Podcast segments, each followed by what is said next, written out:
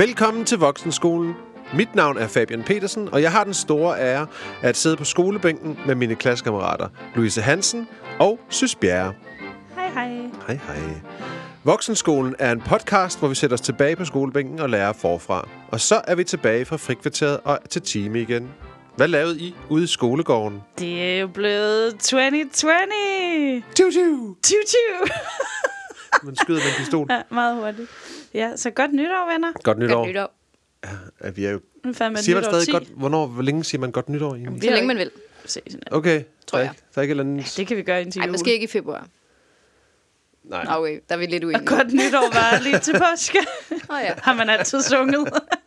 jeg har været på skiferie. Nå ja, det er rigtigt. Ja, jeg har været i Val Thorens. Uh, Ja, det var fucking fedt. Mm. Det var bare fuld sol og perfekt sne og shup, shup, shup. Hvad betyder det? Det, det, det, det ved man, når man står sne, på ski. måske? Nej, nej, det er, når du, sådan, når du står sådan, når du står der rigtig og kører ned ad løjperne, så siger det... fedt. Altså, jeg fulgte lidt med på dine stories, og der var ikke andet. Jeg blev næsten irriteret til sidst. Sådan, ja, yeah, we get it. Ja. Du er på en lækker skiferie. Ja, men jeg er også klar over, at jeg gik, øh, gik øh, langt over grænsen for, hvad der er tilladt på en story, men det var bare så lækkert. Ja. Og jeg har også lavet en højdepunkt på min Instagram, hvor, hvor, der, hvor det bare hedder Valten Nytår, så man kan gå ind og gense, hvis man har lyst. Så man bare se min skiferie igen og igen og igen. Godt. Ja, Jamen, det er fedt, du havde en god tur. ja, det var dejligt. Altså, det var otte mennesker i en lejlighed, ikke? så det var også et socialt eksperiment. Oh, hvordan gik det, det så? var, jamen, det gik Det var virkelig godt. Big altså, Brother nærmest. jeg kendte jo ikke de mennesker, jeg skulle afsted med særlig godt. Nej. Og nogen slet, slet ikke. Og det gør bare, at dynamikken bliver lidt anderledes. Man skal lige sådan spore sig ind på hinanden, men da man så, eller da jeg, kan jeg jo sige, ligesom bare lå paraderne falde, så har jeg bare fået nogle nye, virkelig, virkelig gode venner. Altså, man er bare sammen på en helt vildt fed måde. Har I set og en anden side? Det var meningen, vi skulle have set hinanden i fredags, øh, mig og to af pigerne fra, øh, fra turen, men øh, de var begge to syge. Mm. Mm. Men så, intentionen var der. Går vi ses. Okay, hvis, hvis man har sat nogle kameraer op inde i huset, så har det været ret fedt reality-tv. Ja, ej. Jeg tror Nej. faktisk, det havde været lidt til en kedelig side, ret men for alle andre. Men øh, for os var det i hvert fald Det er måske altid. derfor, man smider alkohol ind i mixet for, for Ja, ja, sådan men der var up. rigelige mængder af alkohol, vil jeg sige. Og apropos alkohol, så deler jeg altså lige en øl ud, fordi Nej. vi skal i gang med at drikke noget øl.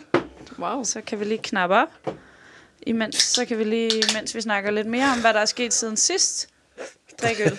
Drik en øl. Skal lige sige, klokken den er... 12. Ja, okay, den er 12 Ja, et klokken er o'clock 12.06, og derfor må man gerne drikke. Og tak til Alan Jackson for at lave sangen It's 5 o'clock somewhere. Alan Jackson? Ja, Skål. det var den syslige sang. Skål. Den kender jeg ikke. Ja. Uha. Ja. Det, det, jeg, kan, jeg kan lige afsløre, at den her den skal ned i et, øh, i et øh, okay tempo. Nå, okay. Så øh, Men så- det, det vender vi sikkert tilbage til. ja, spændende. det vender vi tilbage til. Hvad med dig, Sys? Hvordan Jeg går har det med været- pladen og alt, hvad du nu går og foretager Jamen, det går rigtig godt. Der er mange spændende projekter. Men øhm, mit arbejde starter faktisk i dag rigtigt. Mm-hmm. Efter vi har optaget der, skal jeg på arbejde. Så derfor er det også Okay. meget spændende med øldrikningen. Men det er jo det gode ved at være den kreative branche. Det er jo det eneste job, hvor man rent faktisk kan kræve en min hel kasse øl for at udføre sit arbejde. Og som regel også en flaske sprut, jo, i virkeligheden. Der- Så øh, det er normalt at være fuld, når man Det- laver det, jeg laver. Er det ikke noget med, at der kommer en, øh, der Men, kommer øh, en film her til foråret? Som, snakkede vi om det i går? Nej. Mm. Øh, Jo. Den der Mads Mikkelsen, nye Mads Mikkelsen film, der, kommer, snakker til- der hedder Druk.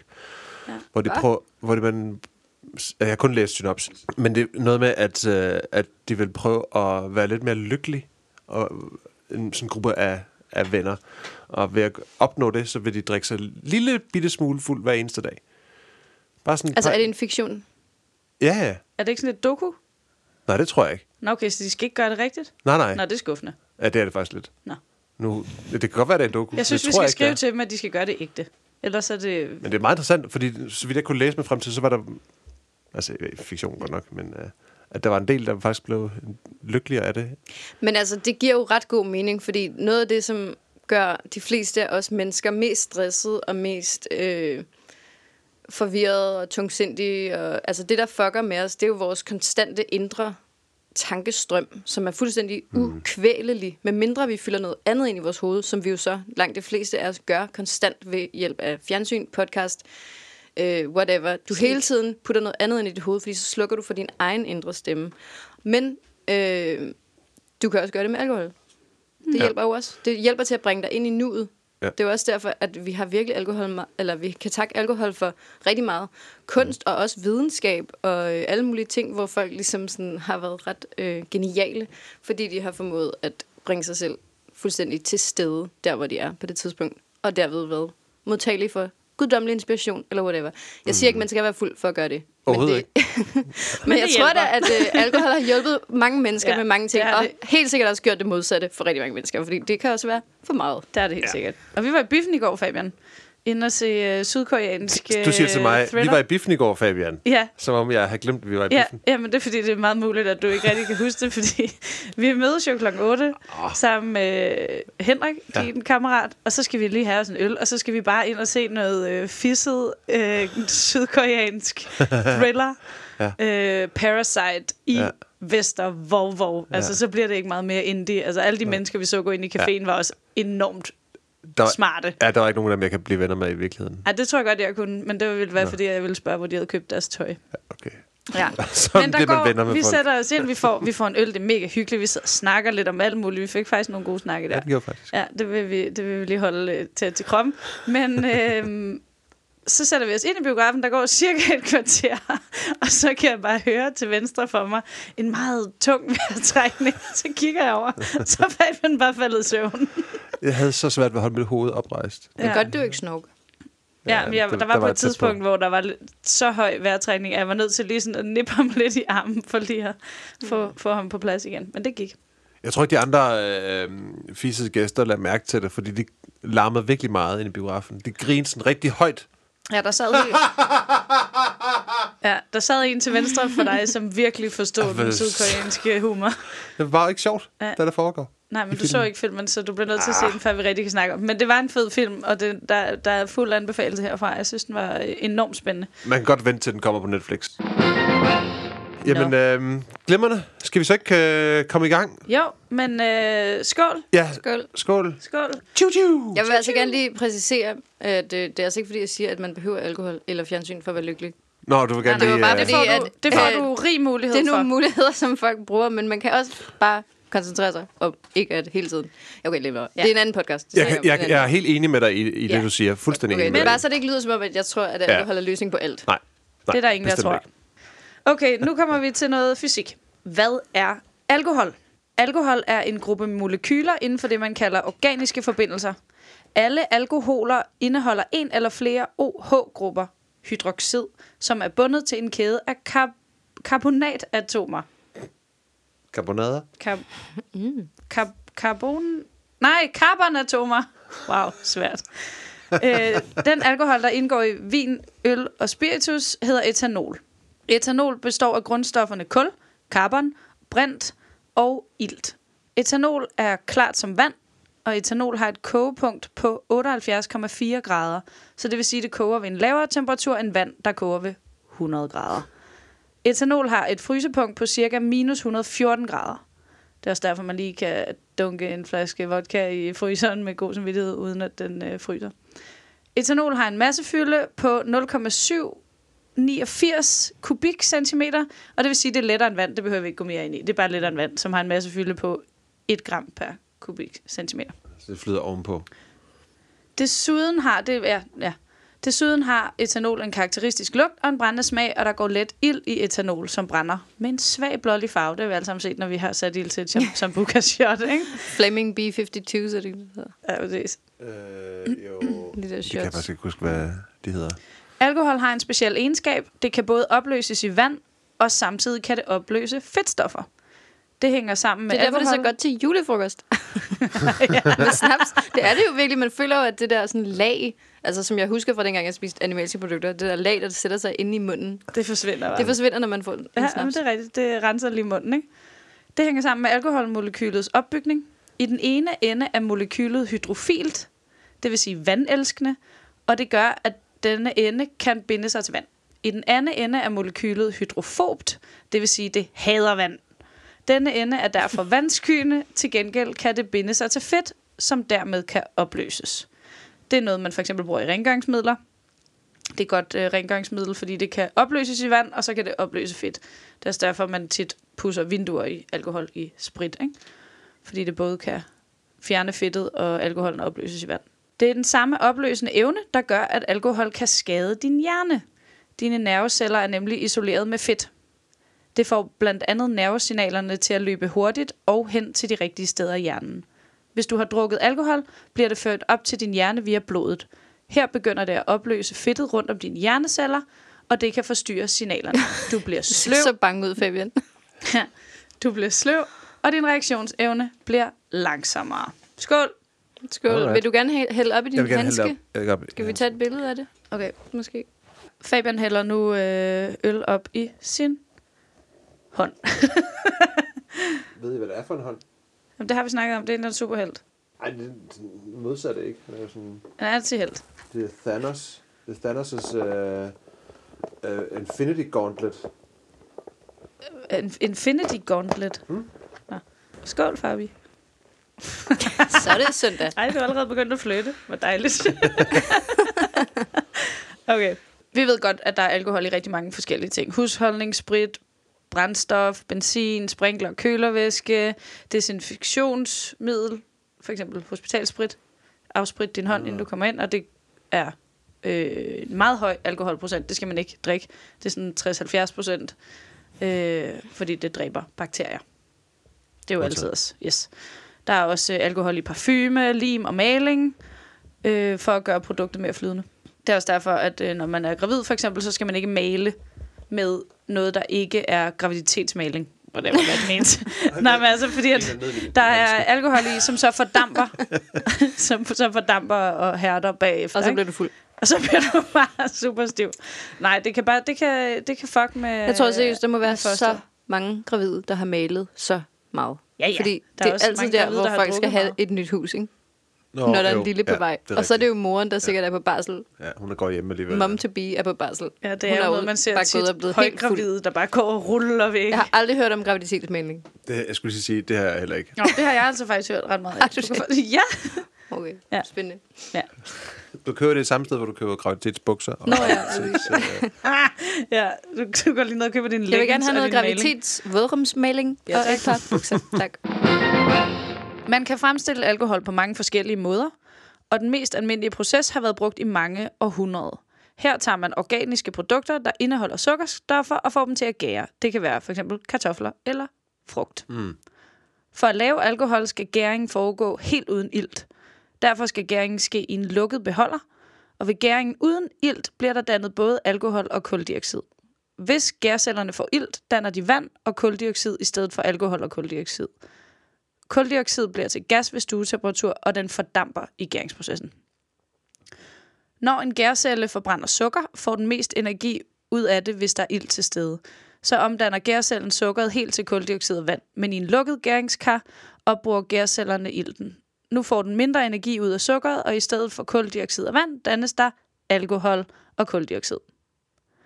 Alkoholen er giftig for gærcellerne, så når koncentrationen af alkohol i gæringsbeholderen kommer op på ca. 12%, stopper væksten af gærcellerne. Dermed dannes der ikke mere alkohol. Så hvis man skal opnå en højere koncentration end 12%, skal alkoholen destil- destilleres. Det er sådan et ord, det har rigtig svært ved at sige. Destillation betyder, at man adskiller to eller flere stoffer ved kogning. Okay, jeg troede, at det du sagde til at starte med, var destilleringsprocessen, men det er... Det er Nej. bare sådan, man laver alkohol. Men det er jo derfor, at øh, mange af de der sprutting hedder sådan noget triple distilled. Ja, præcis. Men altså, jeg ved ikke, om I har set, jeg så i, i går faktisk lige en video af et øh, æren, der har spist Nej. gærede æbler, som er blevet mega, mega stiv. Og det er så sjovt. Det er et eller andet sted i udlandet, hvor der er sne, fordi det er i hvert fald ikke her, og de taler øvrigt også engelsk. Øh, så that gave it away. Nej, dem der filmer. Nå, og så prøver de, de ser det der æren sidde ude i træet, og så prøver de ligesom at skræmme det til at skulle løbe væk, og det er hilarious. Fordi den kan bare slet ikke, kun, den kan ikke noget, den pølser rundt i det der sne, så prøver den at hoppe, men så hopper den fremad, men vælter bagover sådan, ned i sneen. Nå. Nå, det er ret synd for den, den må have været ret stresset. Men det er i hvert fald sket. Men det er vel sådan, de laver moonshine og sådan noget i de der... Øh, ude i skovene i USA, Ja, men hvor der, de, de der laver... kommer man til det der også med destillation, faktisk. Okay. Som øh, jeg vil prøve at forklare. Proces, den der proces, som ja, jeg synes er virkelig fascinerende, den øh, virker som om, at sådan et par rednecks ikke burde kunne lave, fordi det virker som sådan en, en ting, man skal lave i et laboratorium. Ja. Men så det er drypper faktisk... der bare sådan enkelte dråber alkohol ud, og Ja. ikke kommer for tæt på, den kan springe i luften, og sådan, wow, hvad sker ja. der? Ja, det er ikke så meget med at springe i luften. Men Okay. det, du har fat i noget af det rigtige her. Man har destilleret alkohol i mange hundrede år. For eksempel når man har fremstillet stærke alkoholiske drikke som cognac ud fra vin og øl. Når man destillerer, skal man kende kogepunktet for de forskellige stoffer, der er i den blanding, man vil destillere. Når man for eksempel opvarmer en blanding af vand og alkohol, begynder etanolen at fordampe før vandet, som vi snakkede om før, fordi at det er lettere end vand. Øh, fordi etanolen allerede koger ved 78,4 grader. Nu kan dampen fra etanolen opsamles i det, der hedder et svalerør. Det er en rørspiral, lidt ligesom du snakkede om der, Fabian, der ligger i et kar med koldt vand, og det gør, at etanoldampen kondenserer, det vil sige, at den bliver til væske igen. Væsken eller kondensatet er etanol, som nu kan opsamles i et glas. Så det vil sige, at det, er sådan, det flyver op igennem det der lille rør, mm. og så kan man pølse det ned i en ny beholder, og så er der bare fest nede i den beholder, ikke? Det kan selvfølgelig øh, gå galt, og så kan man komme til at danne træsprit. Sp- sprit. Wow, en halv øl inden det kører. Øh, træsprit metanol, som kan være rigtig svært at opdage, fordi det ikke har en speciel lugt eller farve, og det er virkelig farligt at drikke. Nå. Øh, og i løbet af 12-24 timer kan man få hovedpine, nedsat syn, blive svimmel og alt muligt. Man kan faktisk dø af det. Så det, øh, så det er noget rigtig pis. Jeg viser lige et øh, billede af destillation. Men det, der er nede i kolben, som der bliver varmet op, det er jo kun 12 procent så, ikke? Jo. Og så fordi, at Det det kan man kun skiller det 12%. ad, sådan så at det kun er alkoholen, Yes. der kommer op, fordi den har et andet kogepunkt end resten. Lige Så præcis. derfor bliver det koncentreret Lige mere. præcis, Så fordi man kan lave vandet- rigtig hård sprut. Ja. Vandet, det udvander, sjovt nok, alkoholen. Hmm. Ja. Og hvordan, Så langt, så godt. Hvad smager det så af? Det smager af alkohol. Sprit. Sprit. Okay, Hov, hvis man skal, sprit. nu skal jeg lave noget med smag, så kommer det først i destilleringsprocessen, eller hvordan fungerer sådan noget? Eller gør man det først meget, meget senere i processen? Altså, du kan jo lave, det skal jo bare være noget, der er sukkerindholdigt. For eksempel korn, mm. eller kartofler, eller Okay. så kan også gøre det på æbler, ikke? Når man, Ja. Men det er altså ikke noget, man gør så skide meget. Nej. Men ja, så det, er, det, det, det kræver jo, at det er noget, der er sukkerindholdigt. Ja. For at det ligesom kan gå i gang med den der gæringsproces, så man kan lave alkoholen. Det hvilket er meget smukt, at det er meget, øh, det er meget lidt kemisk på en eller anden måde. Ikke? Det er naturligt. Det er meget naturligt. Naturligt. Alkohol er enormt naturligt, lige indtil det stopper med at være det, kan man se på den her side af den her øl, hvor der er tilsat en hel masse. Det der er ellers en øko. Ja, den der er en rå, ufiltreret økologisk pilsner med rå, naturlig smag. Og det er den jo. Nå, Rå jeg skal lige have en tår mere, for ellers så kommer jeg bagud. Ja, øh, jeg havde et spørgsmål, men jeg har glemt det igen. Men jeg tænker, det er alkohol, der begynder at påvirke min hjerne. Ja, men det kunne det nemlig godt være, fordi nu kommer vi til alkoholens virkning. Mm. Når du drikker alkohol, er den direkte virkning typisk forstærket sindsstemning, reduceret koncentrationsevne, Fabian, hmm. påvirket balanceevne, hæmmet korttidshukommelse, nedsat evne til indlæring, så igen, ligesom det plejer, lærer vi først det her på mandag, øh, sløvet kritisk sans, øget impulsivitet og aggressivitet. Au, der er ikke så mange gode bivirkninger ved det der. Nej, men altså, øh, der, der, der kommer lidt senere, så nu er det bare, det her det er, det Okay. er skræmme eksemplet, og det ændrer sig jo selvfølgelig, hvor meget, øh, jo mere alkohol man får i blodet, og der er store individuelle forskelle, som vi jo selvfølgelig alle sammen Det kommer også også an på, hvilken sindsstemning man er i til at begynde med, fordi den bliver forstærket, ikke? Ja, men Så du det, bliver gladere, men det, hvis du var glad, men du men bliver det er også mere nemlig ked af ikke nødvendigvis... Men Øh, stod der ikke, var det ikke det første, du læste højt? jo, forstærket sindstemning, men det er nemlig ikke, det er ikke nødvendigvis der. Men det kommer vi også lige lidt Okay. tilbage til, men det er nemlig meget interessant, det der. Nå, men nu vil jeg lige køre en lille promille, lille promille oversigt. For hvis man har 0,2 til 0,5 i promille, Så må man køre. Føler, ja, det må man. Men det sjove er, at man føler sig let påvirket i den her tilstand. Så faktisk så bør vi jo have nul-tolerance, men det er en helt anden snak. Øh, mellem 0,5 og 0,7, som jo er meget tæt på kørsels øh, til at det er angstdæmpende, du bliver mere ukritisk og risikovillig. Og hvis du var i godt humør i forvejen, bliver du mere løftet. Hvis du var nedtrykt før du begyndte at drikke, kan du blive yderligere nedtrykt. Åh oh, gud, mand. Det tager mig tilbage til min vanvittige teenageår. Garanteret også jeres. Hvad man lavede påvirket tilstand. Tag dig Ja, ja, tilbage til vores teenageår. Ja. Det er det er nemlig ikke samtidig. Jamen, det der med, at jeg har klatret rundt i sådan nogle øh, stilaser og sådan noget. ja, det har jeg også gjort. Jeg gør lidt... Jeg, altså, altså, jeg skal hvorfor fanden gjorde jeg det? Ikke? Altså, jeg husker tydeligt, hvordan jeg klatrede hele vejen op i toppen at et stillads, et hus, altså, mm. så stod jeg og, det kunne være vildt sjovt at prøve at klatre op på det hus, Ja. via stilladset. Kæft, hvor var det dumt, mand. Sådan der. Hvad er, må jeg godt lige stille et spørgsmål? Yes. For nu Men- sagde du det der med 0,02 procent eller i promille, men jeg ved, jeg ved faktisk ikke rigtig, hvad det betyder. Hvad betyder det, når man har en eller anden promille? Hvad hvad- Jamen, hvad vil promillen, det, sige? er det, man kan måle i blodet. Altså, hvor alkoholpåvirket du er. Øhm, Men altså, er det ikke en, en, en, en promille, det er jo en, det er tusind...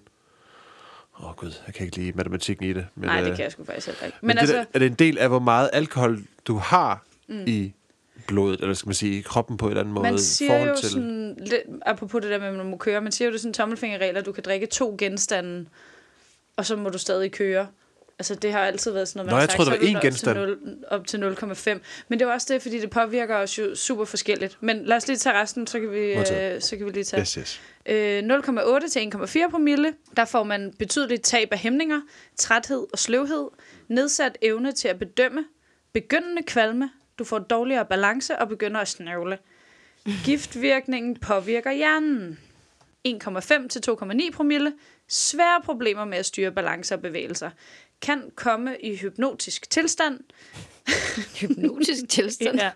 nedsat hukommelse, generel bedøvelse og begyndende risiko for bevidstløshed. Stille og roligt. Stille og roligt med det. Så er der 3,0 til 3,9 promille. Tiltagende bedøvelse, bevidstløshed og koma. Åh, oh, Gud. Og så kommer 4 dødelig dosis. Hvordan kan man drikke, hvis man er i koma? Bliv med, bliv med, med at drikke. Jamen, det er så, hvis du ikke er koma. det. Nå, men det Hvis du er, så fortsætter med at drikke. Men faktisk så alkohol, der går cirka 30 minutter inden et shot Nå. for eksempel bliver optaget i blodet. okay. Så hvis nu du bare Nå, ja. dunker shots Så du har lige et halvt- et lille vindue. abe, Ja, ja, men altså, så har du jo lige nogle, nogle huller, hvor du kan blive virkelig, virkelig fuld. Ikke? Men altså, risikoen for at dø er 50 procent, hvis man lige øh, napper sig sådan en øh, 4,0 promille. Så Hvor, meget, ikke hvor mange genstande er det? Det er nok forskelligt Det fra er person jo til person, men, men, nok det virkelig er, mange. Ja. det er, det, der, er vi, der er vi oppe, hvor jeg i hvert fald ikke har bevæget mig, det vil jeg sige. Hvis du bæller en flaske vodka, så er du der på omkring, tænker jeg. Nej, Jo, okay, det kan vi skal have lidt mere, kan jeg godt se Ja, på det det. godt. Nej, nej, nej, nej, men det, det, Men det kommer jo tror igen an på, hvor hurtigt man gør det. Ja, og hvad dag, og hvad dag det Over er. en hel dag, Fabian. Det kan man altså sagtens. kan man sagtens drikke en flaske vodka. Ja, og der er en Ikke lille, fordi fi- man skal gøre der er det en lille figur, der hedder Promilleguiden her, som, Ja. ja. øh, som er altid. Den kan man lige kigge på. Den kan vi lige smide op på, på story. De ældste alkoholiske drikke har formentlig været gærede dadler mm. og mjød af gæret honning. Vilde mm. druer og Love frugters sukkerindhold er for lavt til at opnå en holdbar vin, så druer og frugtvine har ligesom øh, forudsat en adgang til nogle mere forædl- forædlede planter. Øh, og det kommer så åbenbart fra Centralasien til Mellemøsten og Grækenland, hvor, øh, hvor den så blev brugt til fremstilling af vin. Og ifølge det gamle testamente, så var Noahs første handling efter syndfloden at plante vin. Og det synes jeg er dejligt af ham. Han har lige været sådan, vi har lige været igennem krise, venner. Vi skal simpelthen have noget mere vin. Øhm, og allerede 700 år før Kristus er der blevet fremstillet vin med, med et alkohol, in, bla, bla, bla, alkoholindhold på 15 procent, som er det højst opnåelige. Og så har man så fortyndet vinen med vand, for ikke at blive alt for fuld, ikke? Sagde man bagefter. Ja. Ja, sagde man jo. Men Politibetjent, ja, altså, der er, jeg, Den- jeg har fortyndet. det med vand, det kan venner. altså ikke passe, at jeg har så høj promille. Jeg har da hele tiden drukket halv. halv. Ja, halv, halv. Halv, halv. Jeg har bare drukket et glas. Ja, og det kommer vi også tilbage til. Men øl er muligvis endnu ældre end vin. Opblødt korn begynder hurtigt en spiring, hvorved stivelsen nedbrydes til forgerbare sukkerarter, øh, der derefter undergår en spontan gæring. Øhm, og det har man brugt allerede Spontan gæring. tilbage omkring 3000 år før Kristus. Munkene, de var ret vilde dengang. Nå ja. Ja, præcis. Så de har... Øh, Jeg skal få tiden til at gå med et eller andet, tænker jeg.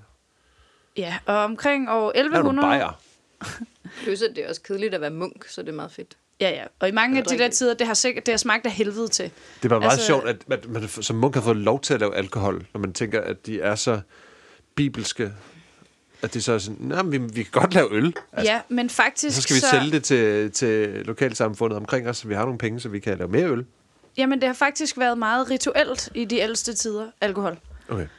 øh, hvor, øh, I take it back. ja, hvor man har tillagt den beruselse en guddommelig kraft, hvilket jeg synes er rigtig fint. Man tager den her sådan, Puh, det her, vi drikker det her, vi får det en lille smule underligt, det må være guderne. Simpelthen. det, det kan ikke være anderledes. okay. Så hvis man bliver rigtig, rigtig fuld og gør noget dumt, så meget. må man bare lige tillægge det øh, en gud. Okay, så Ja. Bibelen er blevet skrevet under, måske, jeg skal ikke komme med uh, nogle uh, Nej. fingerpege her, men det, måske har man skrevet noget af det, der står i Bibelen på... Uh, Imens man var en lille smule fuld. Munkekloster. Der er jo også mange teorier om, at man også har røget urter Ja, det Ja. tror jeg helt sikkert, man har. virkelig, virkelig lang tid. Og Altså- i øvrigt også, så det i forbindelse med det guddommelige. Men i det gamle Indien, der ansås øh, alkohol, som var den der gærede honning opløst i vand og korn og sådan noget. Det har virkelig smagt dårligt, det er jeg ret sikker på. Men der så man det som frugtbargørende, og så sprøjtede man det i plovfugerne, hvilket jeg synes er en dejlig sætning. Nå, undskyld. Ligesom det var øh, krigernes foretrukne drik, når sjælen og kroppen skulle styrkes, hvilket jo giver rigtig god mening i forhold til det der med, at man lige bliver en lille KH mere modig, når man lige får en lille smule alkohol inden for vesten. Nu er vi halvanden øl inden, og jeg kan allerede mærke nu, at jeg bliver mere chatty. Jeg ved ikke, om man lægger mærke til. Jeg, jeg afbryder dig også mere og mere, end jeg plejer at gøre. Ej, det er nice. Jamen, det er så godt, men det er det, jeg synes nemlig, det er lidt interessant. Og der er en grund til, at vi drikker tre øl, og det skal jeg nok komme tilbage til. Nå, okay. Er der noget godt guddommeligt?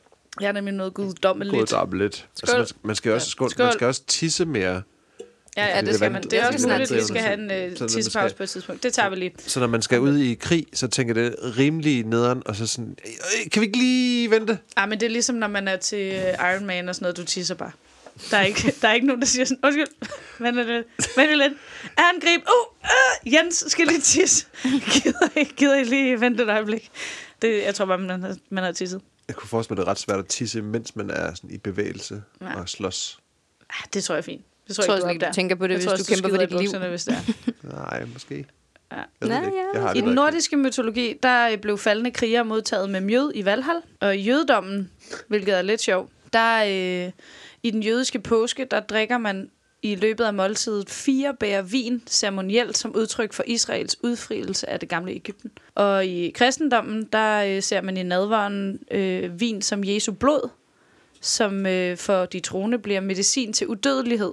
Så, ikke? Selvom jeg ikke er kristen, kan jeg da godt synes, at vin er lidt medicin til udødelighed. Hvad sagde du? At medicin... det forstod jeg ikke. Medicin til udødelighed. Altså det er sådan, du drikker Nå. Jesu blod, og derved bliver du styrket, og. Nå, så kører det for dig. Wow. Øhm, det lyder meget Marvel-agtigt. ja, Superhelte. men der har også været øh, meget af det der i forhold til... I gamle dage, der fik man faktisk lavet sådan nogle øh, regler om, at man ikke måtte drikke, inden man kom i kirken. Hvis nu man skulle døbes kl. 11 i kirken, for eksempel, så var det virkelig vigtigt at komme til tiden, eller en halv time før, fordi ellers så dem, der skulle synge i kirken, de var blevet mega fulde, fordi man ligesom drak i kirken, ikke?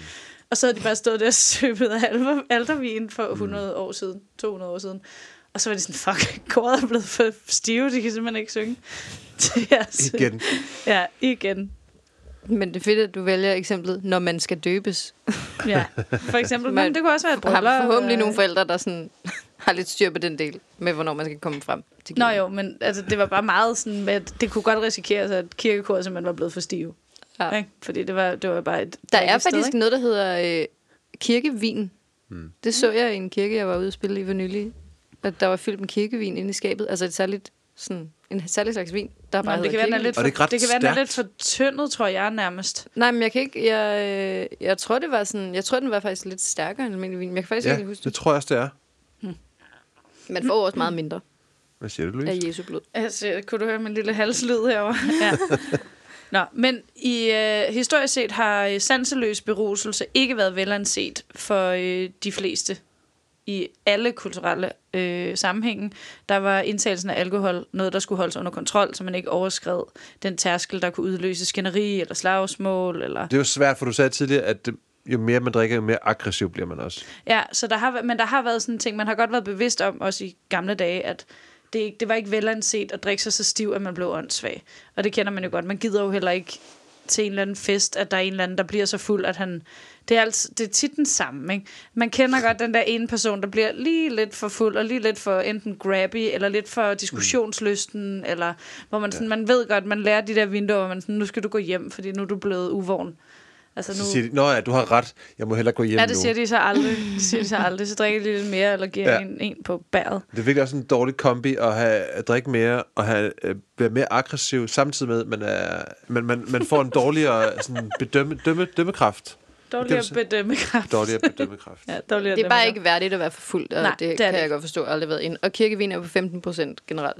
Det bare dømmekraft. ikke værdigt at være for fuld, og Nej, det, det det det kan jeg ikke. godt forstå, aldrig været ind. Og kirkevin på 15 procent generelt. Nå, okay, det er faktisk rimelig stærkt. Ja. Men det går også lidt mere ind under hedvin-kategorien. Men det er lang tid siden, jeg har fået et shot af Jesu blod, men det er også lidt sødere. Er det ikke? Jamen, det er måske sådan lidt dessertvin til Jeg tror, det er sådan faktisk. der. Ja, ja. det giver også meget god mening. Jeg tror også, dessertvin ligger på de der 15 procent. Nå.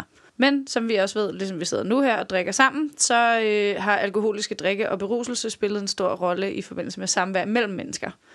Øh, og faktisk så har der altid været sådan en lidt det har været lidt frowned upon, det har været uleset at drikke alene. Øh, og drikke sammen kan ja. ses som et udtryk for et ønske om at indgå i et fællesskab. Og fællesskaberne udvikler mønstre, der kan styre det, man i gamle dage kaldte et drikkelag. Så mødtes man sådan i sådan en lille drikkeklub, og det ser man også helt i det gamle Ægypten, hvor du kan se, altså der er sådan nogle afbillede på potter og pander, skulle jeg til at sige. De har haft malet sådan nogle, hvor man bare kan se sådan en maleri af en græsk rigmand, der sådan ligger bare ørler ud over det hele, mens hans skjald af ham på panden. Kan man se det? Ja, Så har han jo så fået for meget. så har han nemlig fået for meget. Men det var også en ting. Der, der, dengang, der kunne man godt, det var inden man ligesom fandt på mådehold, ikke? Mm. Der kunne man godt have sådan noget, når man, t- nogle kæmpe drikkefester i de der drikkelag, hvor man bare drak og drak og drak og drak og drak, og så gik Og man ned og kastede spist og op. ikke? Ja, drak og drak, kastede op, og så sov du et par timer, så vågnede du op, og så drak du videre. Altså ikke en ting, jeg Puh, nogensinde har mestret, vil jeg lige sige. Altså hvis jeg først er der, så er jeg godnatolig i en uge. Men ja. Men hvis man troede, at man var i direkte kontakt med Gud nærmest, mm. så kan jeg jo godt forstå, at man gerne vil være tilbage i den tilstand. Men det er stadig meget flot, ikke? At gå fra at sådan lige have ligget og kastet op, Og sovet, og så drik videre. og så går du bare i gang igen. Altså, så er det bare en ny rokade af holdet, ikke? Meget, øh, jo, det, er jo, det er jo bare en festival-mode, man er i, så. Ja. Men i det hele taget, så har vi ligesom den der fællesskabsfølelse, især også i, i, i Norden, hvor man, hvor man drikker sammen. Og det, det giver også et mønster, hvor vi kan styre og hjælpe hinanden, hvor man ligesom styrer den der munter løssluppenhed, så den ikke bliver til fuldstændig insane, out of control behavior. Øhm, tidligere, der drak man også af det samme kar øh, til de der drikkelag. Og hvis man tog sin eget, øh, hvis man tog sit eget bære med, så var det et udtryk for mistillid eller fjendskab. Mm. Nu har vi så fået vores, Klart. hver vores særskilte bære, men vi drikker stadigvæk af den samme flaske vin. Øh, og det er heller ikke velanset nu, at en vært har en særlig vin til sig selv, og noget andet til gæsterne. Altså man deler ligesom. Det er meget sådan socialt med en flaske vin. Det er også derfor, at der er nogle flasker vin, man holder meget tæt til kroppen, som man ikke lige tager med, hvis man ved, at man skal være mange. Så det. Men man drikker jo ikke direkte af flasken. Men altså, ja, jeg forstår, hvad du mener. Når man deler stadigvæk, ikke? Det Ja, er sådan en social, okay, vi deler en flaske vin. Det er sådan, det er sådan lidt mærkeligt at sige, nu går jeg lige hjem og drikker en flaske vin med mig selv. Altså, det er jo en selv i 2020. Apropos, ikke 2020. skid. Skål! Skål. Men skal vi så ikke tisse bagefter? Jo. Jo, men tisse vi kan lige, der er lige en, øh, en, en sidste ting, som hæ- hægter sig til skål. Skål, det udstammer nemlig fra øh, de offringer, man gjorde til guderne i gamle dage. Ja, det var engang sådan Altså- meget ceremonielt, at man sådan offrede til guderne noget alkohol, og så udbragte man en skål. Øh, og i gamle dage kunne det både være en øh, velkomst eller en venskabserklæring at skåle, en hyldest, men det kunne også være en udfordring øh, i forhold til evnen til at indtage mest uden at gå på næsen. Hmm. Ja. Drikkekonkurrence. Så ved man det, ja. Og i, øh, og i Norden er der udviklet en tradition for, at ingen drikker ved bordet, før verden har udbragt en skål. øh, den tradition tror jeg ikke, Jeg vi tror også, det kender er gået lidt så i- godt Ja, i min nej. familie, for Heller eksempel. ikke, heller ikke i min. Og i Sydeuropa, England og USA, der skænker man for sig selv. Og, Skinker? øh, Skinker man? Så der skænker. Jeg står bare lige og skænker lidt over. Åh, Burhan. Åh, oh, Burhan. Du ved, jeg står og skænker. Nej. Hvad sagde du? Så skænker man for sig selv? så skænker man for sig selv og drikker, uden at være forpligtet til at ligesom passe på dem ved siden af. Vi er jo meget med, at øh, vi har jo en, en bordherre, som sørger for, at man bliver hældt op. Jeg ender altid med at være bordherre, det kan jeg jo selv Men så hvor har man en tradition for ikke at gøre det? Det har man ikke i Sydeuropa, England og USA. Der skænker man for sig selv. Og, Det er sjovt, øh, med at sige skænke. Man skænker. skænker med Siger- æ, Jamen, siger jeg ikke også når det? du siger skænker. Åh oh, nej, er det en RO-prostitution? Yay, jeg er ikke alene. Man skænker. Nå, okay, det vidste jeg ikke. Nå, jeg siger sgu skinker. Ja, det gør du. Nå, det er dumt. Nå, men skal vi så lige tisse? Nej, det var... Svar nu på det sidste spørgsmål. Jamen, hvad, var Nej, nej, men jeg har forstået det nu. Nå, okay. At det gør man altså i England og øh, Sydeuropa. Og... I hvert fald historisk set. Men jeg synes, jeg synes det virker, selv. man det ikke. det virker lidt som noget pjat. Men vi er rigtig... Jeg synes faktisk, vi er meget opmærksomme på hinanden. Nu, nu er det jo lige meget, når vi drikker dåser lige nu. Men hvis vi drikker vin... Altså, når vi har drukket vin til for eksempel også bare vores podcast, så er vi da vildt gode til at hælde op hos hinanden. Ja, Ja, det er jo noget, man man er meget opmærksom på i Danmark. En form for Sørg for, at alle får noget at drikke.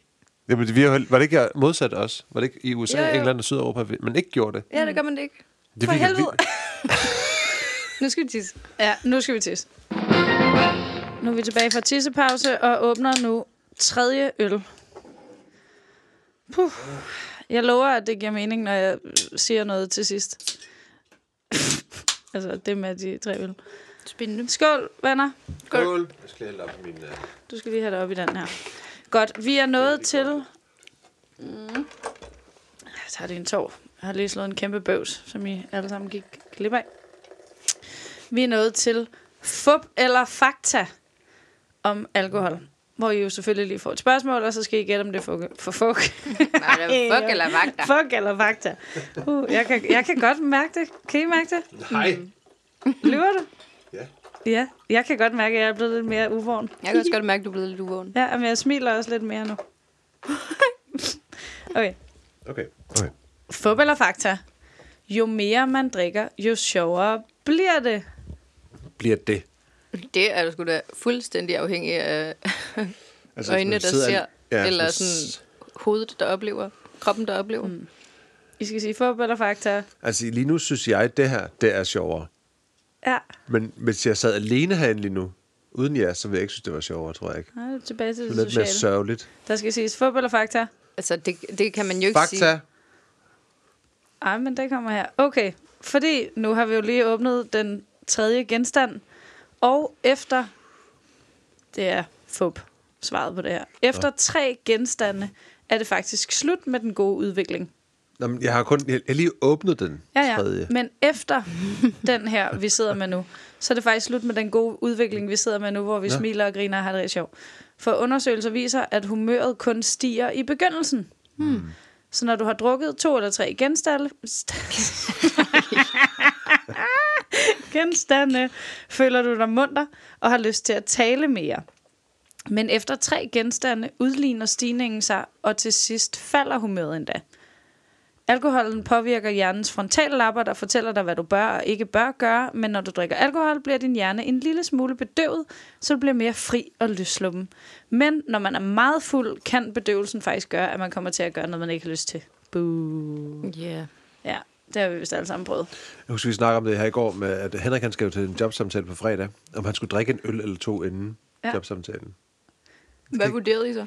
Altså, jeg sagde klart ja. Jeg, jeg sagde jo nej, fordi så vil han lugte af alkohol. Det er selvfølgelig også et problem. Ja, ja det er rigtigt nok. Altså, det da jeg skulle spille min første koncert nogensinde på Spot Festivalen i, hvad det så var, øh, 9 eller Ja, det var- 8, ja. der sagde Universal jo til mig, altså mit pladselskab, at jeg skulle sørge for, at mit band drak mindst to guldøl, inden vi gik på scenen. Fordi de var overbevist om, at det var det eneste, der kunne gøre, at de ville se mere afslappet ud på scenen. Fordi de havde set os spille et eller andet lille sådan showcase-gig, som, hvor at alle bare havde været pisse nervøse og stod og kigget på deres egen sko. Ja. Og det var de bare sådan, det går ikke. Nå, I skal virkelig sådan loosen op. Og så, så jeg stod rent faktisk og havde taget guldøl med til alle fra bandet, og var sådan, okay, kom så, vi drikker det her nu, og vi skulle spille klokken 12. Nej, det er så fucked. Men altså, vi skulle spille klokken 12 midt på dagen, så det var sådan, det var, ja. Men det virkede jo. Virkede det det? gør det jo. Jamen, det gør det, fordi det fjerner jo lidt af den der mm. angst, ikke? Fakta nummer to. En øl dræber 1000 hjerneceller. Øh, fup. Øh, Hvad siger du, Fabian? Øh, 1000 hjerneceller. Nu sagde du det der med, at etanolen går op og fjerner fedtet i hjernen. Det er mit takeaway fra det. Okay. En øl giver dig lyst Så til du at siger spise fakta? peanuts. Nej, jeg siger ikke faktisk. Jeg siger, jeg siger uh, fup. Det er fup. Alkohol er et giftstof, der påvirker hjernen, og alkohol kan gøre skade på hjernecellerne, og der er endda nogle, hjernece... Hjernecellerne. nogle hjerneceller, der bliver slået ihjel. Men, som vi lærte i afsnittet om hjernen, hvad er hjernen så? Plastisk! Hjernen den er plastisk, så de genoprettes igen. Så det er en skrøne, at man mister tusindvis af hjerneskæl, skæl, Nej, hjerneceller, når man drikker igennem. Til gengæld... Man drikker igennem. igennem. Man kan godt høre, Det når det, ikke- når det er mig, der har skrevet noget rent. Du siger det sådan. Som om det bare er det. Man drikker igennem. Men til gengæld kan man udvikle alkoholdemens. Ved du Det kender vi jo, ja. Det minder meget om almindelig demens ved vedvarende druk. Men man vågner ikke op efter en bytur og er meget dummere. Så det er altid. Jo godt. Okay. okay. Fodbold og fakta nummer tre. Du bliver hurtigere ædru, når du danser hele natten. Jeg kan huske et eller andet med, at alt det der, vi har fået at vide, og folk har fået os til at gøre, da vi var yngre, sådan noget med kaffe og gå en tur i frostværet, hvis det nu var frostvejr, og sådan nogle der ting. Jeg har på, på et eller andet tidspunkt fået at vide, at der er ikke noget, der virker. Det tager den tid, det tager at komme af med det alkohol, der er i dit blod. Så jeg vil tro, det er fup. Jeg er helt enig med synes. Jeg tror også, det er... Hvorfor er det, som om du filmer mig hele tiden? Det, jeg er allerede han. blevet mere aggressiv. Ja. Du er blevet den aggressive ja. drikker. Jeg er sådan, Jeg ved det filmer ikke, det kan også være, at du bare filmer dig selv. Nej, Åh, den var altså god. nu vil jeg Okay. okay. slås med Fabian. Det er selvfølgelig fup. En tommelfingerregel er, at du forbrænder en genstand i timen, uanset om du supplerer med meget vand, danser eller sover. Forbrændingen foregår primært i leveren via nogle forskellige enzymer, som jeg ikke vil komme ind på, fordi det ved jeg ikke noget om. Helt uafhængigt af, om du bevæger dig eller ej. Nå, Hvilke enzymer er det så? Det vil hun ikke komme ind på. sige. Det jeg nægter jeg at komme ind på. Hvorfor kalder vi det egentlig forbrænding? Det lyder jo sådan helt åndssvagt. Jamen, man forbrænder det. Bare. Jamen, ordet for brænde, vi br- brænder vel ikke? Altså, det er vel ikke sådan... Omsætter Hmm. til ingenting. Jeg skal bare forestille mig, at der er sådan en lille, lille forbrænding ind i min krop. Der Men sætter sådan til tænker man jo også på det i Ayurvedaen. Der tænker man jo også sådan fordøjelsen som en lille indre ild. Din agni. Du skal ligesom have din øh, Uh. indre ild til at køre. Så din fordøj... Ikke akne. så din fordøjelse kører. Din fordøjelse virker kun rigtigt, hvis din lille indre ild brænder. Jeg tror at tit, man tænker på sådan nogle mekanismer inde i kroppen, som noget, der ligesom... Ja, ja. Det er ligesom, du forbrænder kalorier, når du, øh, Når du løber. træner og sådan noget. Men der er faktisk nogle undersøgelser, der viser, at det næsten kan være omvendt. At det kan tage længere tid at forbrænde, øh, hvis man danser hele natten, da man bruger mere blod til musklerne for at danse, når man laver fysiske udfoldelser som dans, jo må sige så være, og nogen danser voldsommere end andre. og det kan begrænse blodtilførselen til leveren. Fodboldfakta nummer 4. Det er sundere at gå på kampdruk en enkelt dag, end at drikke et glas om dagen. Fup. Hvor lang, og hvor lang en periode? Det er bare lige det her spørgsmål. der Jamen, er det altså to dage, så tror Jamen, jeg helt de klart... siger det, og de siger det, at det kan være sundt at drikke et glas rødvin om dagen. Mm. Altså, decideret sundt. Men det er jo ikke på grund af alkoholen, det er sundt, så. så der, var nogle, der må være nogle andre ting i, i, i rød, fordi hvis du drikker... Et glas rødvin om dagen, økologisk rødvin om dagen, holder doktoren fra døren. Mm, Har jeg lige fundet på nu. Det Ja, skal men være naturvin. det er faktisk Ja, et rigtig, det Skal en- uden til, tilsat sulfitter. Okay, men det er faktisk, øh, det er faktisk begge dele. så hvis det er... Og I er inde på noget. Det er både fup og fakta, eller Rigtigt. Ja, det er faktisk både fup og fakta. mærkeligt. For der er ikke særlig mange studier, der siger noget om, hvor farligt binge-druk, kalder vi det lige for at være helt young, hvor man drikker rigtig meget, egentlig er. Men øh, de undersøgelser, der er, siger, at det er mindst lige så farligt som at drikke det samme antal genstande fordelt på en uge, måske endda farligere. Fordi man som ung menneske, det er in the eye of the beholder, hvad ung betyder, det må være under 30, føler jeg, øh, kan leveren klare 15-18 genstande på et døgn. Så hvis man drikker rigtig meget flere dage i streg, så kører leveren på makskapacitet, og derfor så kommer alkoholprocenten i blodet aldrig helt ned, og så kan det blive ret, ret farligt. Øh, men det tyder på, at det er sundere at have et lavt forbrug af alkohol, end slet ikke at drikke overhovedet, kan man se på kurven over befolkningens samlede, øh, samlede dødelighed. Øh, man lever længere, hvis man drikker en lille smule, end dem, der slet ikke drikker, eller dem, der drikker rigtig meget. Okay. Så du, øh, Du, det øh, med uh, kroppen det der? godt. Det, så- lyder som, du prøver virkelig at, at holde en kæmpe bøvs tilbage. Jamen, jeg, jeg fik den lige mimset lidt ud, tror jeg. Okay, synes du havde en pointe lige før, øh, fordi at for på fakta nummer 5, du bliver mere fuld, når du går ud i kulden. Hmm. For eller fakta? Fup. Men jeg troede faktisk, at noget jeg, jeg, jeg, jeg sagde jo det omvendte. Jeg sagde jo, at man skulle gå ud i kulden for at blive ædru. Ligesom at folk stikker hovedet ned i koldt vand. Eller sådan noget, Nå, ja. Men det er jo noget med, at Men blodkarrene det er jo, trækker man sig føler sammen jo og også, at man bliver noget. mere fuld, når man sidder i et hot tub og drikker. Nej, Jo, er det ikke lige omvendt? Nå, nej, det er rigtigt. Så Hvis du udvider sidder karrene i et spa-bad og drikker to glas champagne, og så rejser du op, så er du man sådan, gør ofte, tydeligvis. Ja, det gør jeg jo hele tiden. Jeg siger, det er, jeg siger også, det er fup. Det er fup. I virkeligheden så er det bare, fordi man opdager, hvor fuld man er, når man forlader de festlige rammer. For Ja. at gå ud og trække lidt øh, frisk luft. Men... Wow, jeg er virkelig stiv lige nu. jeg må hellere gå ind igen. På I'm definitely the drunkest person out here. Ja, præcis. For sådan, wow, I'm standing here being extremely drunk. Man skal dog passe på med at blive øh, underafkølet med alkohol i blodet, fordi alkohol hæmmer nemlig kroppens varmeproduktion. Mm. Og hvis man kommer ned under 35 grader, så bliver det det der hypo, hypo, hvad hedder det, hypodermi. Så bliver du nedkølet, Termi. og det er noget pis. Hypotermi. Dermia.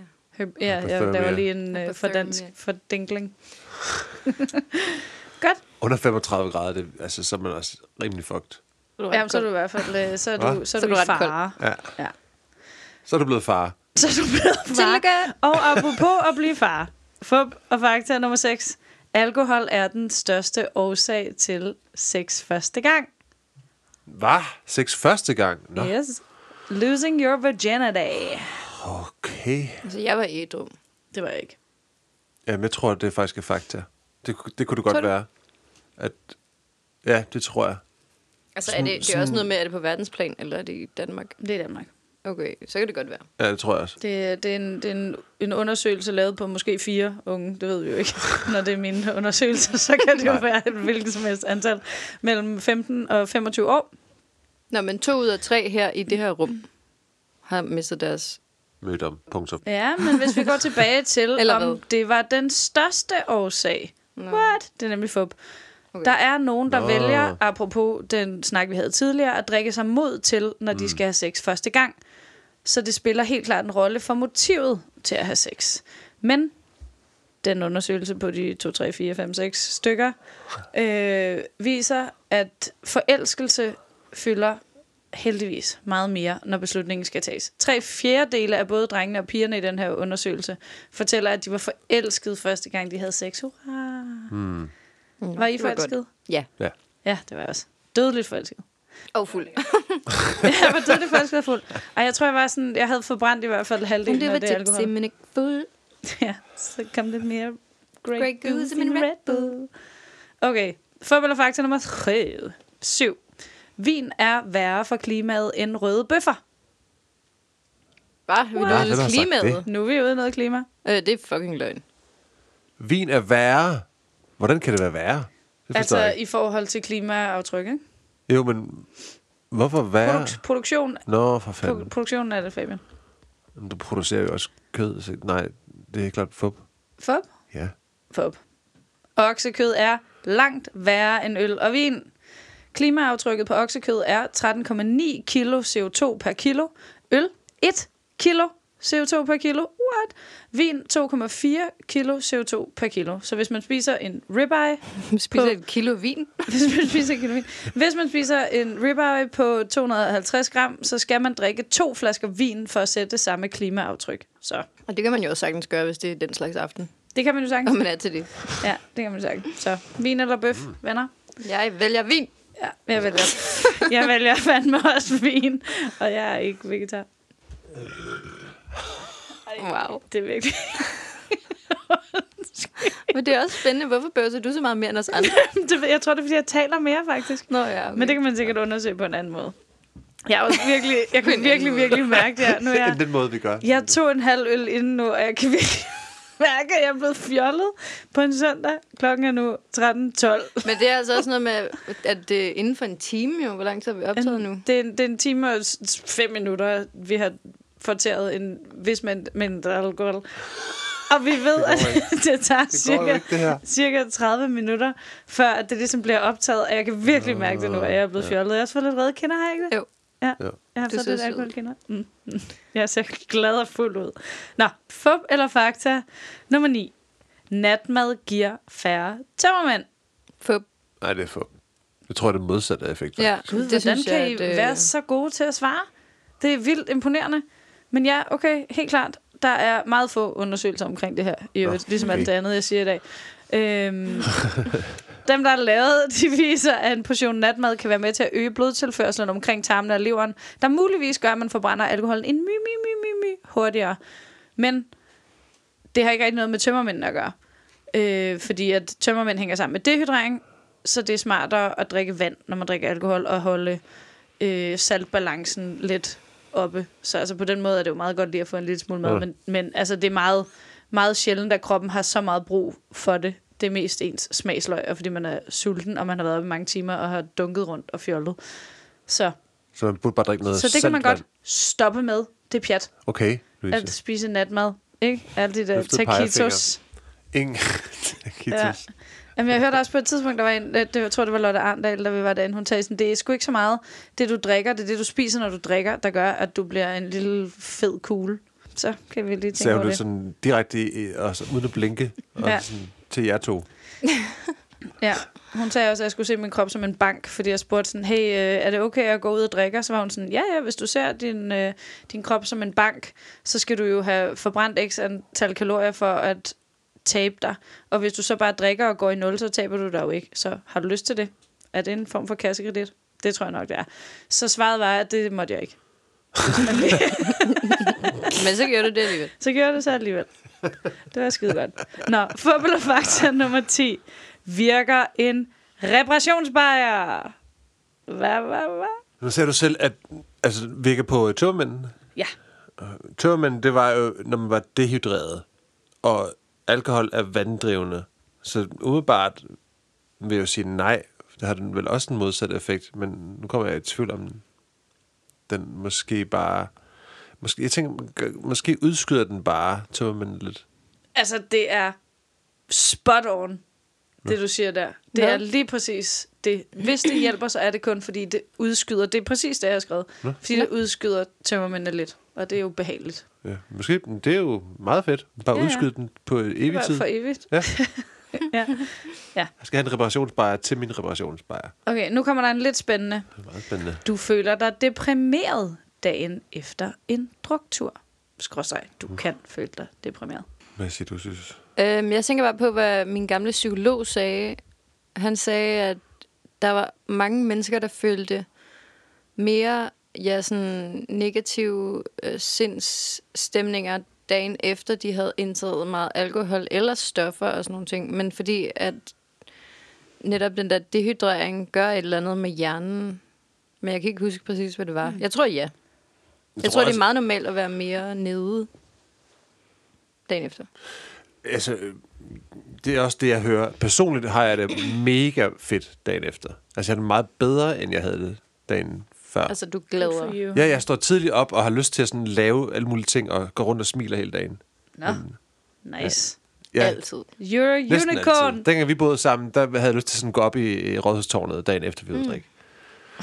Og forhåbentlig ikke springe ud. Nej, nej. Jeg får jo nærmest aldrig tømmermænd, så jeg har lidt svært ved at vurdere det. Det er fakta. Det er videnskabeligt bevist, at man kan få tømmermænds blues, kalder vi det lige. Det har noget at gøre med, at alkohol påvirker neurotransmittorerne i hjernen. Hmm. De kommer i ubalance, når man drikker alkohol. Helt Så når man er i underskud eller overskud i nogle af transmittorerne, kan man føle sig deprimeret, eller faktisk i nogle tilfælde noget, der minder om angst. Ja. Men det er vigtigt, at når man får det sådan her, der står sådan en lille øh, note inde på nettet, det er, sådan, det er vigtigt, at man lige husker, at man ikke er alene om det, fordi at det er alle andre. Så hvis man kan fortælle sig selv sådan, okay, hej krop, du er rigtig bange lige nu, hej hjerne, ro på, alt er godt, det er bare fordi, du har fået alkohol. Se noget Netflix, spis noget slik, så skal det nok blive godt. Okay. Ja. Øhm, lige inden jeg kom herhen, så snakkede jeg lige i telefon med min salige pappa, som har passeret de 60 med nogle år. Øh, men man har lavet et studie med, hold nu fast, 51.645 mænd og kvinder, som svarer, at de faktisk øh, får sjældnere og mildere tømmermænd med alderen. Hvordan har I det med jeres Hvor, øh, tømmermænd? Jeg synes, alle man kender siger det modsatte. Altså undtagen jer, fordi I er også nogle af dem, der ikke rigtig får tømmermænd. Mm. Men folk, andre folk, jeg kender, synes jeg siger, at de har det værre og værre jo, eller mm. det bliver. Men jeg har altid også tænkt, at sådan, der er også meget... i den ligesom kollektive bevidsthed, som vi bare tager ukritisk til os, mm. hvor vi sådan bare er vant til at vide, at når, men når du bliver ældre, så bliver alting ligesom bare værre og slemmere. så selvfølgelig må tømmermænd også gøre det, men altså, det er helt klart ikke min oplevelse. Men det er faktisk spot on det der med den kollektive bevidsthed omkring, at man har taget det til sig som en sandhed. Det står også i den der ud, ud, øh, undersøgelse, mm. at det har helt klart noget med en kollektiv beslutning at gøre, at man er sådan, okay, når man bliver ældre, så bliver det sværere. Mm. Øh, men det viser sig faktisk, at unge under 30 har værre tømmermænd end dem over 60.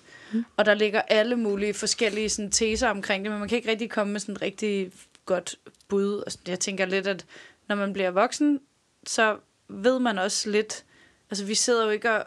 Altså, det er i hvert fald meget sjældent, vi sidder som unge mennesker gør nogle gange. Altså det, og det her det er jo øvrigt baseret på 100% at få det samme antal genstande. Mm. Men vi sidder jo ikke og slammer tequila shots, for eksempel. Vel?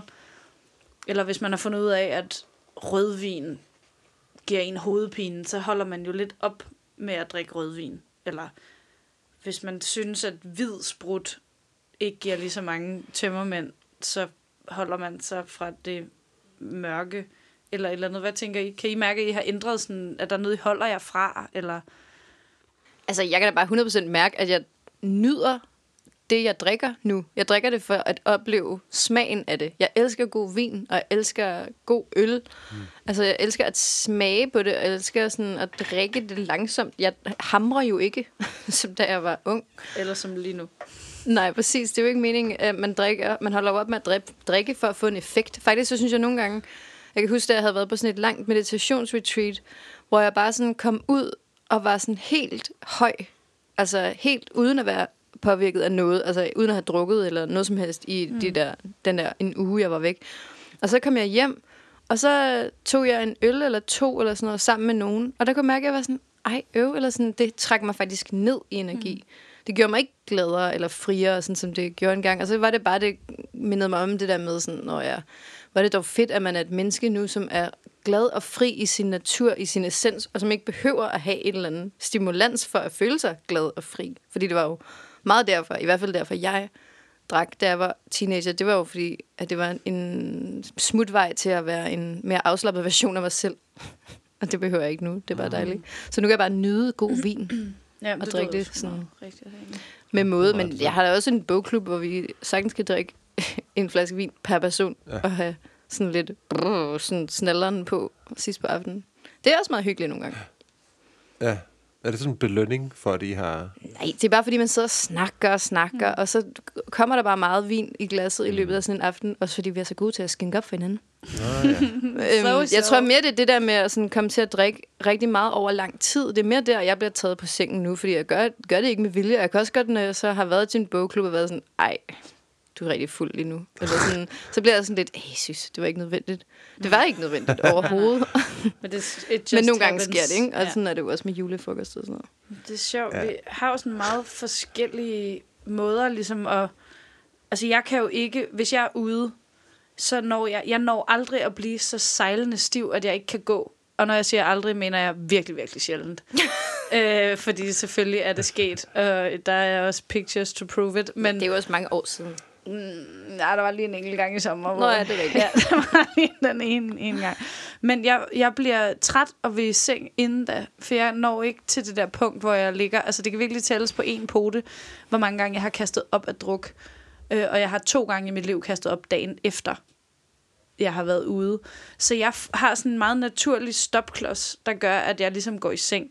Det er bare sjovt, at, at fordi når man er i den situation, hvor man har det så dårligt, så siger man jo, eller jeg hører i hvert fald folk sige sådan, jeg kan drikke aldrig igen, mm. og det kommer aldrig til at ske igen, at det kommer til at være i sådan en situation igen. Klip til næste weekend. Ja, ja, ikke? Hvorfor har man ikke lært noget af den situation? Er det fordi, at det fede jeg tror, det er opvejer ja. den neder, nederen? Jamen, det tror jeg, du har helt ret i. At det er sådan, okay, hvor sjovt var det, versus kan jeg overskue, at den her dag, den dør? Ja, det kan jeg altid overskue, at den dag dør. Men jeg har aldrig nogensinde sagt nej til noget, jeg skulle dagen efter, at jeg havde drikke, fordi at jeg var nervøs for, at jeg ikke var klar til det. Altså som i aldrig nogensinde i mit liv. Mm. Altså, det, jeg har altid været up for it. Det er bare interessant, det der med, at kroppen glemmer de her oplevelser. Det er lidt som, når man skal når man har født et barn, så siger man lige efter, man har født et barn, man, det kommer aldrig nogensinde til at ske igen, den smerte. Ikke? Klip til et par måneder senere, hvor man er lige sådan, pludselig "Ah, godt kan up for øh, it again." have sex igen, og så sådan, "Mm, det kunne godt være, man skulle have en mere nu, ikke? Ja. Men ellers ville der jo heller ikke Har bo du nogen glemt den mennesker smerte, i... du lige har været i? ja. Ellers ville der jo ikke bo nogen mennesker i Danmark. Nej, nej. Hvis ikke det var fordi på den her årstid, hvor vejret er London hver, hver eneste dag. Hvis ikke det var fordi, vi havde glemt, at der fandtes noget andet. så ville vi jo ikke ja. bo her. Jamen, det er jo bare sjovt, at man har den, hvad skal man sige, øh, mekanisme i kroppen, mm. der gør, at man glemmer både, at man har tømmermænd, eller at man har haft nogle smerter, man har stille og roligt glemt. Ja. Men jeg har altså også hørt, at leverens celler er nogle af dem, der er allerbedst til at sådan reparere sig selv og udskifte sig selv flest gange i løbet af vores liv. Mm. Og sådan, Thank God ja. for that. Hvor meget tår har I tilbage? Jeg har ikke noget tilbage. Har du ikke noget tilbage? Jeg har én tår tilbage. Okay. Nå, Men så så, synes tager, jeg faktisk så lige- har jeg også en tår tilbage. Så, okay, vi skåler lige for sidste tår. Skål. Skål. Okay, nu har vi jo afslutningsvis, ui, Uha. afslutningsvis, synes jeg lige, vi skal snakke om, okay, nu har vi tre øl i blodet, ikke? Det er jo ingenting i forhold til, hvad det kan være, men det har været på meget, meget kort tid, og jeg kan virkelig godt mærke det nu. Okay. Altså sådan, hvad med, ja, Jo, jo, helt klart. Men jeg kan også godt... Det er sjovt, du sagde det der med, at to øl var det optimale til, hvor meget sjovt man To, havde tre. det. Nå, okay. to til tre. For det er derfor, jeg har synes sagt tre. det, nu er det bare ikke sjovt mere. Altså. Nej, men jeg er virkelig mæt. Ølmæt nu. Nu skal Ja. jeg skal ikke have mere øl. Nej. Jeg skal bare ikke have mere øl. Jeg synes, jeg skal have en nød. Ja. Øh, synes, det hjælper ikke at spise nød, og du får stadig tømmer i munden. Men altså, jeg kan faktisk godt mærke det her. Det her niveau, det vil jeg gerne blive på. Ja. Altså, det, jeg har det rigtig, rigtig rart nu. Jeg Ja. føler mig invincible, og alt er muligt. Og Men drikker man så en øl mere nu, fordi man tror, man bliver i samme Ja. niveau? Det er simpelthen det, der sker normalt, altså ud fra forskningen, ikke? Forskningen, ikke? Forskning, ikke? Men det er hvis bare, nu du ventede en time. Og drak en øl til. Ja, men altså nu, hvis man er på den her, så forbrænder man jo en genstand i timen. Så hvis nu man drikker en øl i timen nu, så tænker jeg, at man kan ligesom holde det niveau. Men man skal ikke drikke i det her tempo, som vi har gjort nu, så bliver vi fjollet. Ekstra vi fjollet. gider ikke at fjolle. Nej, ikke mere fjollet. Altså, jeg har ikke mere for i dag. Det, det er heller ikke. Øhm, Nej, du skal også på arbejde. jeg er virkelig glad for, Jeg at I ville søndags øh, binge med mig, for ligesom at prove a point. jeg. Det var så jeg ved hyggeligt. ikke, hvor nødvendigt det var, men jeg synes bare, det var meget sjovt at prøve at Altså, se, den- hvad der skete, når man drak tre øl. Jeg synes, det er så fint. Da du sagde, at du ville komme med tre øl, så vidste jeg ikke, hvad der ville ske. Altså, jeg tænkte, Nej. vi skulle, skulle smage forskel på nogle øl, eller vi Ja, skulle... blindsmagning. Nej, nej, vi skulle bare øh, vi skulle lige prøve at blive fuld øh, on air. Nå, men glemmer det. Fedt. Jamen, tak. øh, tusind tak for Tak det, for øl. Louise. Selv tak. Tak for øl. Selv tak. Så er der frikvarter.